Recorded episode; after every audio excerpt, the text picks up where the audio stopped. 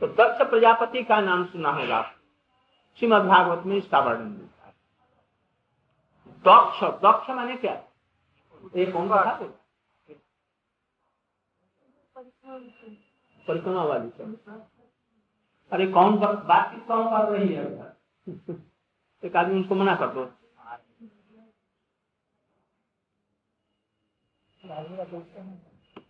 तो श्रीमद् भागवत में ऐसा प्रसंग आता है कि दक्ष प्रजापति हुए सतयुग के प्रारंभ। इनके मूल कौन है? मनु और सतरूपा। उनके बाद में ये पीछे से दक्ष प्रजापति। उसके पहले भगवान की इच्छा ये जगत की सृष्टि हो, जगत की सृष्टि हुई। सत एव सम्य इदम आग्र आसीत, सत एव सम्य इदम अग्र आसीत। प्रभु एकमात्र थे। अहम एव असम एक अहम बहुसम। गीता के चतुर्थ भागवत की चतुर्थ श्लोकी में अहम असमेवाग्रे नन्न परम जत सत असत परम। सत असत कुछ भी नहीं था, सत भी नहीं था, असत भी नहीं था। सत माने क्या? इसमें जो जीव तत्व है ये भी नहीं था। असत माने ये जो सृष्टि जो दिखाई पड़ती है ऊपर से ये भी कुछ नहीं था उस समय में। किंतु सत जो लोग है ना वो चिन्मय लोग तो वो सब है, किंतु ये सब नहीं था। अर्थात उस समय प्रलय के बाद की स्थिति। कितनी बार कोटि कोटि बार इसके पहले प्रलय हो चुका है, हो सकता है। इसके बाद में उन्होंने देखा जिसे कुछ ने सत असत नहीं, तो इसलिए सृष्टि करने के लिए सोचा। तो उस समय सृष्टि कर भगवान ने तब सोचा एको बहुश्याम स अकामय। उन्होंने कामना की ऐखत। ऐखत माने नहीं, इच्छा की, अभिलाषा की। और उसका फूल रूप है देखना। इच्छा को तो देखा नहीं जाता है। जब हम कहते हैं कि हम देखेंगे, हमको देखना चाहिए, पहले मन में आएगा तो फिर आंख खोल करके देखते हैं। उसी तरह से ऐखत माने उन्होंने अभिलाषा की कि ये जगत हो। तब उन्होंने क्या किया? विचार करने के बाद उनसे एक तेज निकला, उसी का नाम शंभु लिंग हुआ। तो यही स अकामय, उन्होंने कामय। तब ये होकर के फिर प्रकृति पुरुष के संयोग से और ब्रह्मा के इसमें ये जगत की सृष्टि हुई। तो उसी को कह रहे हैं कि जैसे तो मनु के बाद में वंश परंपरा में ये दक्ष। उस समय में पुरुष लोग तो थे, स्त्री भी थी, किंतु सृष्टि ठीक से चल नहीं रही थी। इसमें हानि क्या थी? जो जीव पहले वाले जीव थे और उनके कर्म फल भोगने हैं, तो सृष्टि नहीं होगी तो वो आकर के फिर जगत में अपने भोगों को भोग करके फिर वो भगवान का भजन करके जाएंगे कैसे? इसलिए सृष्टि की आवश्यकता, कर्म फल भोग। तो इसलिए स्थूल सृष्टि की आवश्यकता हुई। तो इसलिए स अकामय, उन्होंने कामना की। जगत तो हो गया, किंतु अब ब्रह्मचारी विचार करेंगे कैसे इस जगत की वृद्धि हो। तो उसके लिए दक्ष प्रजापति ब्रह्मा जी के शरीर से पैदा हुए, अजोनिजात सृष्टि के रूप। दक्ष माने इस काम में बहुत तेज हैं, चतुर हैं। दक्ष माने चतुर, इस काम सृष्टि कार्य। वो इसी को बुद्धिमत्ता समझते हैं कि संसार कैसे बढ़े, एक से कैसे हजारों के रूप में बढ़े, इस विषय में बड़े चतुर है। सृष्टि के विषय में उनकी कितनी लड़कियां हैं, कितने लड़के हुए। मन से पैदा किया, शरीर से पैदा किया, और फिर उसे जोड़े बना करके संसार में पुरुष, स्त्री, कुत्ते, गधे, जितनी जोनिया की है एकदम विस्तार करना। इस विषय में जो बहुत तेज हैं इनको कहते हैं दक्ष प्रजा। प्रजाओं के विषय में जो अत्यंत दक्ष हैं उनको दक्ष प्रजा। वो समझते हैं कि जो ऐसा नहीं कर सकता है वो चतुर्ही नहीं है, मूर्ख है। इसीलिए सनक सनंदन सनातन इत्यादि को प्रकट करके भी उनको कहा जाए ये योग्य नहीं है। नारद जी को उनकी इसे गला गले माने कंठ से, स्वर से, इसलिए नारद जी स्वर के संगीत के कितने बड़े विशेषज्ञ। तो देखा जी ये तो सब काम करता नहीं है, कहने पर भी नहीं करता, तो उनको अभी संपात इत्यादि दिया। किंतु दक्ष को अपना सबसे चतुर बुद्धिमान बेटा का करके उसका नाम ही रख दिया दक्ष। दक्ष जी ने कहा हमारी इतनी चतुरता होनी चाहिए, ये बड़े बड़े ऋषि महर्षि लोग जो इस संसार से आंख बंद किए हुए उनको भी पकड़ करके ले आकर के उनको संसार में आबद्ध करना हमारी दक्षता है। इसलिए शंकर जैसे विकराल व्यक्ति को भी उनको लाए। शंकर जी विकराल थे, उनको इसे कोई आवश्यकता नहीं है, पूजा इत्यादि से संबंध ही नहीं है। वो तो ध्यान में बैठेंगे तो कितने कल्पना जने निकल जाएंगे। ब्रह्मा भी कितने पार हो गए उनको पता ही नहीं है। पर तो इतने बड़े हैं कैसे? यही तो ऐसा ही करते हैं वो बद्ध जीव जो है ना, महापुरुषों को की टांग खींच करके लाने की चेष्टा। वो समझते हैं कि अब हमने उनको बसीभूत कर दिया, अपने बद्ध धारणा में उनको लाने की चेष्टा करते हैं और विचार करते हैं जो हमारी धारणा के अनुसार में ये महापुरुष। वो तो होते नहीं। वो उनको विवाह कराया दक्ष प्रजापति, किंतु उन्होंने विवाह कर लिया।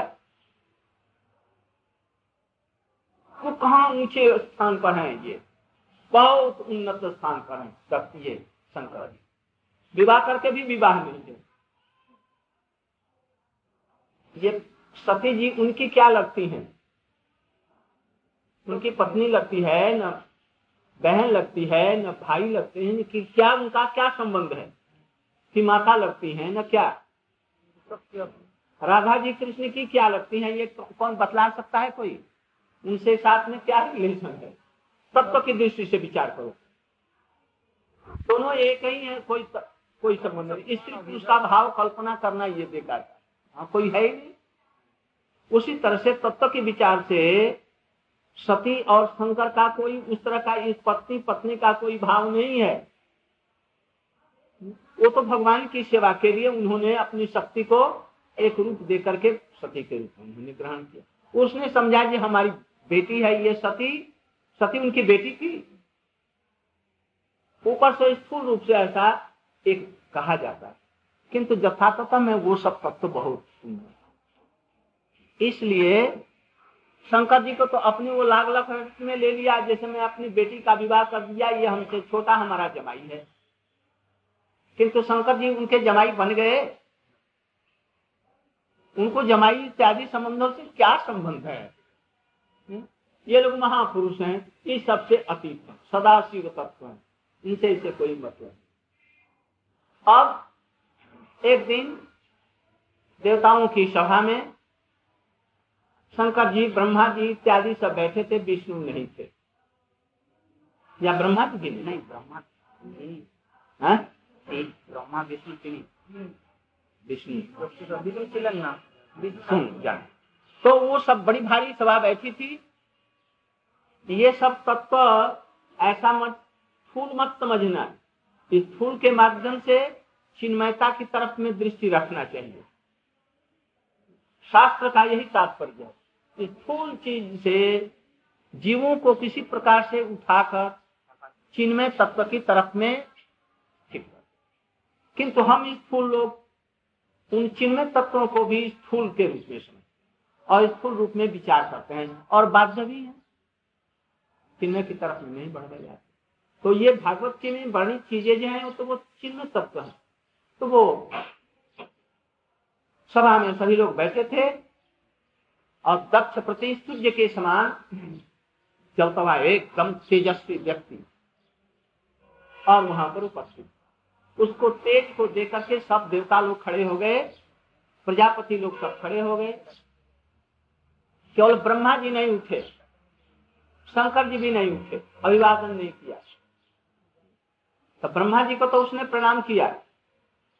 मूल प्रजापति ब्रह्मा ही है, इसलिए अपने पिता के रूप में, पितामह के रूप में उनको प्रणाम किया और गड़गड़ करता हुआ आसन पर बैठते हुए क्रोधित कुछ हो गया। बंदर जैसा मुख, स्मशान भूमि में विचरण करने वाला, अरे तुमको तो मैंने अंगीकार करके तुम्हारा कल्याण कर देने, तो तुमको कोई कौड़ी में नहीं पूछता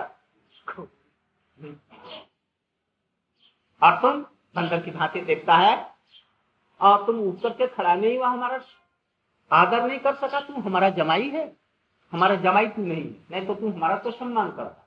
शंकर जी को जमाई समझ लिया। जो ब्रह्मा के भी आराध्य, जगत के आराध्य हैं, उनको अपना जमाई मान करके सोचा है ये ये छोटे सा लड़का ही है, युवक जैसा। शंकर जी सब समय सदा है ना, सदाशिव, इसलिए उनका यौवन वृद्धा ये सब कुछ बदलता है। उसने सोचा कि उम्र में हमसे जैसा छोटा सा दिखता है, तो उन्होंने मान लिया छोटा सा, छोटा सा मान करके अवज्ञा करने लगा। तू हमारा जमाई होकर के, हमारा बेटा जैसा होकर के और सभा में हमारा अपमान करता है। तो कहेंगे इसे, ये दक्ष प्रजापति का जमाई होकर के इसको अकल नहीं है, बुद्धि नहीं है, सभ्यता नहीं है, भद्रता नहीं है, बंदर जैसा है। सब लोग मैं अपनी बेटी को क्यों इसको दिया? अरे मैंने बेटी अपने आप लिया, तो विष्णु काल ने कैसे हमारी बुद्धि को चौपट कर दिया, और ये ब्रह्मा जी हमारे बुद्धि को चौपट करके और हमारी स्त्री को समझा बुझा करके लिप पोत करके उसकी बुद्धि, और ऐसे भाव आवेश में हमारी लड़की की शादी कराने, तो तुमसे हम शादी थोड़े करते। हमारी लड़की कितनी सुंदरी, रूपवती, गुणवती, और तुम जैसा गुणहीन व्यक्ति, और गाली गलौज करने लगा। शंकर जी चुपचाप सिर झुका करके सुन रहे हैं, कुछ भीतर भीतर मुस्कुरा भी रहे। सब लोग डर के मारे कांपने लगे, ये शंकर जी की निंदा कर रहे। अरे जाओ, आज से तुम्हारी कोई पूजा नहीं करेगा। जितने कपालिक हैं, कपालिक माने क्या है? मरने के बाद में जो खोपड़ी होती है उसी में मदिरा रख करके पान करते हैं, आचार विचार भ्रष्ट हैं, और क्या जिसको कोई तत्व ज्ञान नहीं है वैसे ही व्यक्ति लोग तुम्हारी पूजा करेंगे, और तत्व वैष्णव लोग, संत लोग तुम्हारी पूजा करें। ये कह करके सभा छोड़ करके इतने में वहां पर और शंकर के जो नंदी मुखी इत्यादि जो बैठे थे, नंदी भृंगी, उनसे कुछ बात तर्क वितर्क होने लगा, और तर्क बाद में वो और पट गया और शत्रुता दोनों में खूब ठन गई। शत्रुता ठनती है दोनों तरफ से, किंतु इनके तरफ से नहीं, उन्हीं के तरफ से। केवल मात्र दक्ष प्रजापति शंकर जी को अपना जमाई जान करके भी अवज्ञा करके उनको अब किसी भी विषय में यज्ञ में भाग नहीं। वो लोग यज्ञ करते हैं प्रजा की सृष्टि के लिए, इसलिए उनका भी एक भाग रहता है, वो भाग नहीं देता। थोड़े दिन के बाद में वो और बढ़ गया। कुछ उसके यहाँ शंकर जी को नीचा दिखलाने के लिए बहुत विशाल यज्ञ किया, सब देवताओं को बुला रहा है, किंतु इनको नहीं बुला। अभी इसी के बीच में एक और घटना हुई। घटना ये हो गई, जब दोनों में कुछ वैमनस्य चलने लगा, उसी समय में पार्वती सती को लेकर के और शंकर जी त्रेता युग में, जहाँ पर रामचंद्र जी का वनगमन हुआ था, सीता जी को लेकर के और लक्ष्मण जी लेकर के वन में गए थे, और सीता जी क्या चोरी हो गई थी, रावण हर ले गया, और उसमें में रामचंद्र जी पागल जैसे होकर के हार सीते हार सीते हार सीते कह रहे हैं, पछाड़ खा करके गिर रहे हैं, पशुओं से पूछ रहे हैं, नदी से पूछ रहे हैं, अरे गोदावरी तूने सीता जी को देखा, वो किधर गई? हिरणों से, अरे तुम्हें तो बड़ी प्यार करती थी, सीता जी को देखा, मेरी सीता जी कहाँ गई? एकदम पागल जैसे हो। उस समय ही शंकर जी अपनी भार्या सती को लेकर के, सुना जब वो वन जंगल में आए हैं, ध्यान में उनको दिख पड़ा और उनका दर्शन करने के लिए दंडकारण्य में पहुंचे। रामचंद्र जी तो वृक्षों से मिलमिल करके रो रहे हैं और पूछ रहे हैं। उसी समय शंकर जी सती जी को लेकर के उनकी बहुत दूर से परिक्रमा की, प्रदक्षिणा की, और प्रदक्षिणा करके कुछ बोले नहीं, अपना परिचय भी नहीं दिया, बहुत दूर से रह करके साष्टांग प्रणाम किया और प्रणाम करके और वहां से चल। उसी समय सती जी ने कहा, जब प्रभु आपने किसको प्रणाम किया? उन्होंने कहा, मैंने किसको प्रणाम किया? अपने इष्ट देव को प्रणाम किया। आपके इष्ट देव कहाँ है? आप ये देख नहीं रही है। कितने दिनों तुम तुमको इनकी कथा सुनाई। प्रभु मुझको एक संशय हो, संशय यह कि दशरथी जो पुत्र राम हैं, जिनकी भार्या को चुरा ले गया राम और उनको पता नहीं चला ये कौन ले गया, और वो रो रहे हैं पागल होकर के, कामुक जैसे कामुक व्यक्ति जैसे, तो उनको अपना इष्ट देव मानते हैं, न कि आपके इष्ट देव कुछ परब्रह्म जो राम है वो अलग है कोई। इनको तो मैं देख रहा हूँ, देख रही हूँ, ये तो अनभिज्ञ है, इनको सर्वज्ञता इनमें नहीं है और शक्तिमत्ता भी नहीं है।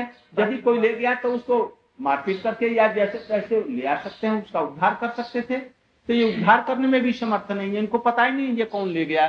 तो तो सब प्रकार की शक्ति से, सर्वज्ञता और शक्तिमत्ता से ये चूक, ये तो भगवान हो नहीं सकते। भगवान तो सर्वांतर्यामी होते हैं और सर्वज्ञ होते हैं, सर्वशक्तिमान होते हैं, इसलिए तो भगवान का लक्षण ही में नहीं, इसलिए आपके आराध्य कैसे?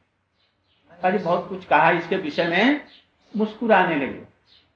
गुरु के बात में संदेह नहीं करना चाहिए, फिक्र में वो सोच रहे। अब इसका कुछ गड़बड़ी, गुरु के प्रति ऐसी भावना रखनी चाहिए, ये सर्व अंतर्यामी है, उनके प्रत्येक बात में एकदम पूर्ण विश्वास होना चाहिए, किंतु जैसे तैसे गुरु में नहीं।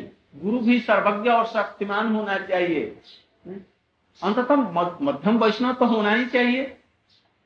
तो यदि ऐसा नहीं है तो उसमें आरोप करने से, बबुल का पेड़ में आरोप करते हैं ये आम है तो आम हो जाएगा, नहीं, आम में ही आम का आरोप करना। उन्होंने सोचा, जैसे सती ने देखा जैसे भगवत्ता का लक्षण नहीं है, भगवान मान रहे हैं, और शंकर जी देख रहे हैं इसका दुर्भाग्य है जो हमारी जैसे बातों में भी इसका विश्वास नहीं रहे, आपने गुरु में भी विश्वास, संशयात्मा भी, इसलिए संशयात्मा भी। अब इसका विनाश और बहुत जल्दी। अब उन्होंने कहा कि यदि हमारी बातों में विश्वास नहीं है तो तू जरा परीक्षा ले लो, ठीक है। शंकर जी जानबूझ करके एक वट वृक्ष की छाया में कुछ चिंता करते हुए, भगवान नाम करते हुए, राम राम करते हुए और उनकी लीलाओं का स्मरण करते हुए और गदगद हो रहे हैं। ऐसी सुंदर सुंदर लीलाओं को कर रहे हैं जो देवता लोग, मुक्त पुरुष भी वो देखने के लिए तड़पते हैं, समझ नहीं सके ये भगवान है कि नहीं, उनको भी संदेह हो सकता है। और वो गदगद होकर के वहीं पर खड़े हो गए। इन्होंने जैसे परीक्षा ले लें, सोचा कि क्या कैसे परीक्षा लें, साथ ही साथ सोची मैं तो किसी का रूप बना सकती हूँ और सीता का क्यों न रूप बना, ये पागल होकर के इधर उधर खोज रहा है, मैं चलूं सीता जी का रूप बना करके, देखते ही वो आकर के हमसे लिपट जाएंगे।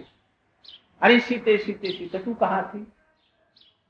यदि उन्होंने नहीं समझा और हमको आलिंगन कर लिया, समझे ये मनुष्य है, और यदि ऐसी स्थिति में भी हमको सीता को देख करके भी पहचान, यदि पहचान लिया तो मैं समझ जाऊंगी जैसे ये प्रभु शंकर जी के उपास।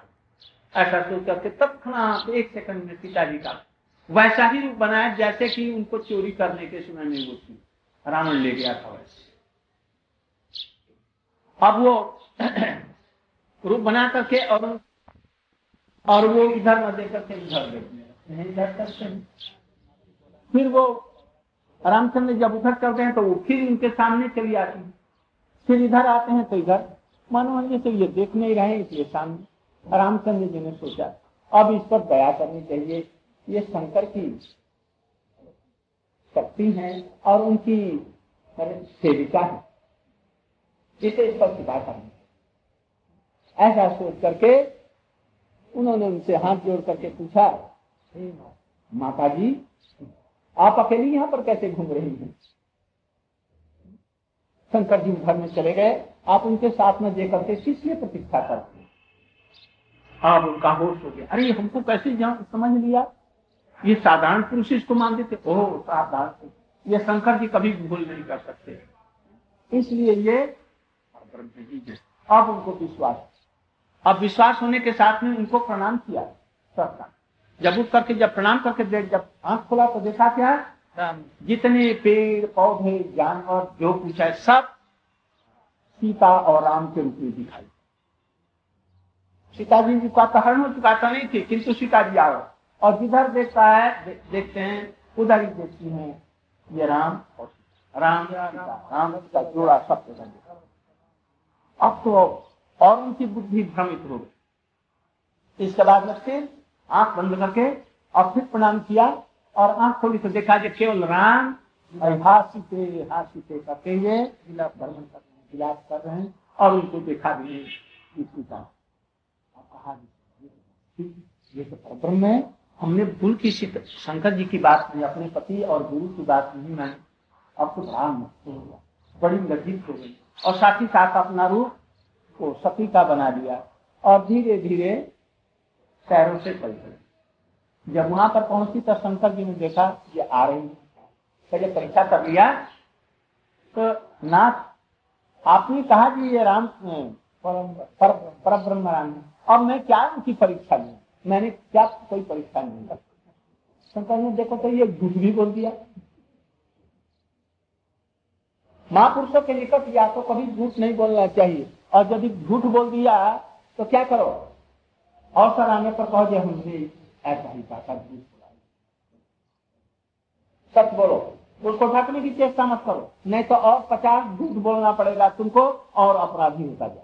तब भी जो झूठ झूठ ढकेगा नहीं, तब भी तो ढका नहीं जाएगा। वो तो जान जाएंगे कि तो ये तो समझा कि हम उनको धोखा दे सकते हैं, हमारी धोखा में आने वाली वस्तुएं वो समझ लेगा, इसलिए उसका सर्वनाश हो जाएगा, अपराध होगा। इसलिए शंकर जी तो बोले जा रही था, एक तो इसने अपराध किया, हमारी बात नहीं मानी, दूसरी बात उनको सीता जी का रूप लेकर के और उनको परीक्षा किया और दूसरे तरह से कर सकती थी, तीसरी बात हमने पूछा तो ये भी बहाना बना रही है, झूठ बना रही है। शिष्य को कभी गुरु के सामने इसमें सभी काम। अब इसकी बुद्धि भ्रष्ट है, अब इसको उचित शिक्षा ही चाहिए, समझेगी ऐसे नहीं समझेगी। बस मन ही मन उन्होंने कुछ संकल्प कर, जो ही संकल्प किया ना कहीं कुछ दृष्टि होने लगी, साधु साधु साधु हो। पार्वती जी की अंधारी जो साधु साधु आकाश मार्ग से हो रहा है। शंकर जी से पूछी, प्रिय ये साधु साधु शब्द क्यों हुआ, आपने क्या मन में संकल्प किया, जानना चाहे। तो उन्होंने कुछ बतलाने भय हो, उन्होंने यही नहीं कहा, ये नहीं कहा नहीं नहीं, नहीं कोई बात नहीं, ऐसा नहीं कहते तो वो झूठ बात हो गई। इसलिए वो लोग बड़े कल्याण हो जाए। देखते हैं कि मरने वाला व्यक्ति है, घर वाले कहते हैं कि महाराज जी कृपा कर दीजिए, ये आदमी कर दिया मरे नहीं, तब ये इसका कल्याण हो। वो कल्याण तो सब ठीक है, ये बच जाएगा, किंतु कल्याण भगवान का नाम सुना दिया और मर गया, कहा इसका कल्याण हो गया, वो समझे अरे अरे आने पर कहने पर भी कल्याण नहीं है, मर गया। तो उनमें साबित वो लोग ऐसा विचार करके और बढ़ फिर भगवत तत्व और ये सब तत्व बड़ी गंभीर तत्व है, इनको साधारण मनुष्य के लिए समझ लेना बड़ा भारी कर। सती जी सब समय शंकर जी के साथ में करोड़ों वर्षों से हैं और उनकी बुद्धि विचलित हो गई, तो हम लोगों का भी इसलिए खूब सावधानी नम्रता के साथ संतों के साथ में व्यवहार समझने की चेष्टा। उनकी चरण कुली की कृपा से ही हम तत्वों को कुछ समझ सकते हैं। शंकर जी ने अभी ये मन ही मन किया, जब इसने बाह्यतः बाहर से हमारी आराध्या देव का रूप यदि धारण कर लिया, अब इस रूप के द्वारा जब इस रूप से उस रूप को बनाया है, अब इस रूप से हमारी भाग्या के रूप में अब इसका व्यवहार, अब इसकी कोई भी सेवा में नहीं ग्रहण करने योग्य हूँ, अब ये हमारी सेवा के योग्य हो, हमारी मैया के समान अब सिद्ध मेरी हो गई, सीता जी के रूप में हो गई। अब जैसे एक कपड़ा है ना, एक कपड़ा है, गुरु जी ने उस कपड़े से स्नान करके ऐसे ऐसे पोंछो से लिया। एक जूता है, कपड़ा तो छोड़ जूता वो थोड़ा सा लगाते हैं, अब वो जूता हमारा जब गुरु जी कहीं चले गए या गुरु जी अप्रकट हो गए तो वो गीता को अपने व्यवहार में लाना उचित है कि नहीं? क्या करेंगे? वो हमारा सेवक नहीं रहा, सेव्य होगा। हमारी कोई चीज है ना, कोई भी चीज मेरी है। अर्जुन जी ने कृपा करके उस चीज को अपने व्यवहार में ले लिया। अब उसको क्या करना चाहिए? अब उसको अपनी सेवा में मत लगाओ, वो अब हमारा सेव्य है। इसलिए गुरु सेवक है, मन में पड़ा इसी, इसलिए गुरु जी का व्यवहार किया हुआ कोई चीज है हमारे लिए वो मान्य है, इस रूप में रखना चाहिए। उन्होंने देखा जैसे अब ये हमारी ही थी, किंतु अब ये तो भगवान का, सीता जी का रूप बनाया। अब उस उस रूप से अब मेरे सब समय सेव्य रहेगी। अब उसके द्वारा कोई मैं सेवा नहीं ग्रहण करा, इसलिए मनी मन उनको माता का स्थान दे दिया। इसलिए पुरुष दृष्टि हुई। आपके समान और दूसरा जगत में ऐसा कोई है भूतो नो भविष्यति, जो इस प्रकार से अपनी चीज को भी अब भगवान से संबंधित होने के नाते सदा के लिए त्याग कर दिया। ऐसा त्याग करना बड़ा भारी कठिन। इसलिए आकाश पाए। सती जी इसका मर्म समझ गई, क्यों? उनके व्यवहार से देखा जी अब उस रूप में हमसे व्यवहार नहीं करता है, ना बातचीत करते हैं, ना कुछ करते हैं। अब पहले बाएं तरफ में आसन देते थे, अब सामने आसन देते थे। अब सती जी सोच रही हैं, जिस शरीर से अब शंकर जी की सेवा नहीं हो सकी, मैं उनकी सेविका नहीं रह सकी, अब इस शरीर को रखना देखा। कोई भी चीज यदि भगवत सेवा में नहीं लगती है तो बेकार है। यदि हम भी किया कि, प्राण किसी, ये शरीर से यदि भगवान की सेवा नहीं होती है, कदन भार गोपियां कहती हमारा शरीर बेकार का है, मिट्टी का बना हुआ, ऐसे बेकार शरीर को ढोना किस चीज की जरूरत नहीं है। यदि कृष्ण की सेवा में यह शरीर नहीं लग सका तो भगवान की सेवा में यदि यह शरीर नहीं लगे बेकार का है। इसलिए सती जी बड़ी दुखी हुई। अब यदि इस सेवा से शरीर से उनकी सेवा में नहीं कर सकती तो ये बेकार का है, बड़ी दुखी होगी और शरीर को छोड़ने के लिए। इसी समय में दक्ष प्रजापति के यहाँ यज्ञ हो रहा और उस यज्ञ में शंकर के लिए कोई स्थान नहीं था, कोई भी चीज शंकर के लिए नहीं रखी है। सब देवताओं का भाग वहां रखा था, इनके लिए नहीं। सती जी वहां पर पहुंची, शिव के मना करने पर भी। पार्वती जी ने कहा जैसे मेरा मन नहीं लग रहा, मैं पिताजी के घर जाना चाहती हूँ, अभी यज्ञ हो रहा है, सब हमारी बहनें आई हैं, मैं भी जाऊँ। पर मत जाओ, जाने से निरादर होगा, कर नहीं सकूंगी। यद्यपि कोई निमंत्रण नहीं होने पर भी पिता के घर में, गुरु के घर में, और हाथ बुला लो तो वो वही तो पिता का घर है। पिता का घर माफी लाल का घर अलग होता है, नाना का घर माफी लाल है, नाना का मामा का घर अलग होता है। पिता पिता नाना कहे ठीक। तो माने गुरुजनों के यहाँ विशेष करके पति और गुरु उनके यहाँ बिना निमंत्रण का नहीं जा सकते। किंतु यदि विरोध हो तो मत जाओ, विरोध हो बिना निमंत्रण का मत जाओ, नहीं तो वहां पर कुछ उत्पाद होगा। इनकी बात नहीं मानी, अकेले चल दिया। रोते रोते शंकर जी ने पीछे से अपनी नंदी मुख और पत्तियों को भेज करके वहाँ जाकर के देखा जिसकी अपमान हो रहा है और इसको माता का तिक्त और किसी ने भी प्यार नहीं किया। बहने भी डर के मारे, पिताजी के डर के मारे इसका अभिवादन नहीं। यहाँ तक की माता जी को भी जैसा बोलना चाहिए, प्यार करना चाहिए, पहले गोदी में ले लेती, बहुत लाड प्यार करती है। आज गोदी में तो लिया, उतना लाड प्यार नहीं। और और अपनी बहनों, उनकी बहनों का कितना आदर सम्मान हो रहा है, उनका नहीं हुआ। इन्होंने यज्ञशाला में ये गई देखा शंकर जी को ये तो नहीं दिया गया है भाग, बस शरीर को भी छोड़ो। एक तो पहले से मन खराब है, शंकर जी शरीर को ग्रहण नहीं कर रहे, अब इसको रखना नहीं चाहिए और कारण भी पशु ये शिव का यहाँ का मान किया गया है।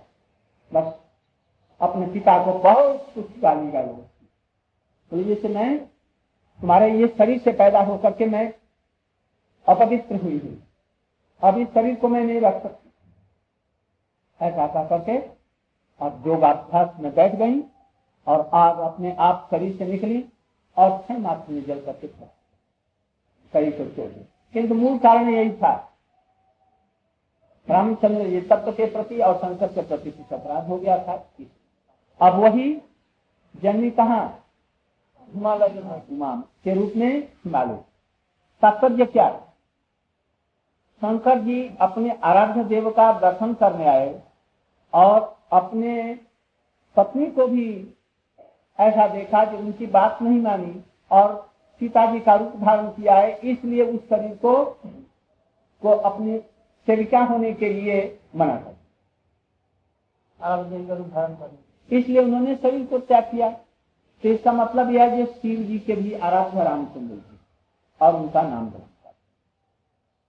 कर, इसलिए वो शंकर जी और राम जो पृथ्वी की दृष्टि से ही अभेद माने जाएंगे। जथा तथा वो शंकर के आराध्य, पार्वती जी के भी आराध्य और सती जी के भी वो आराध्य।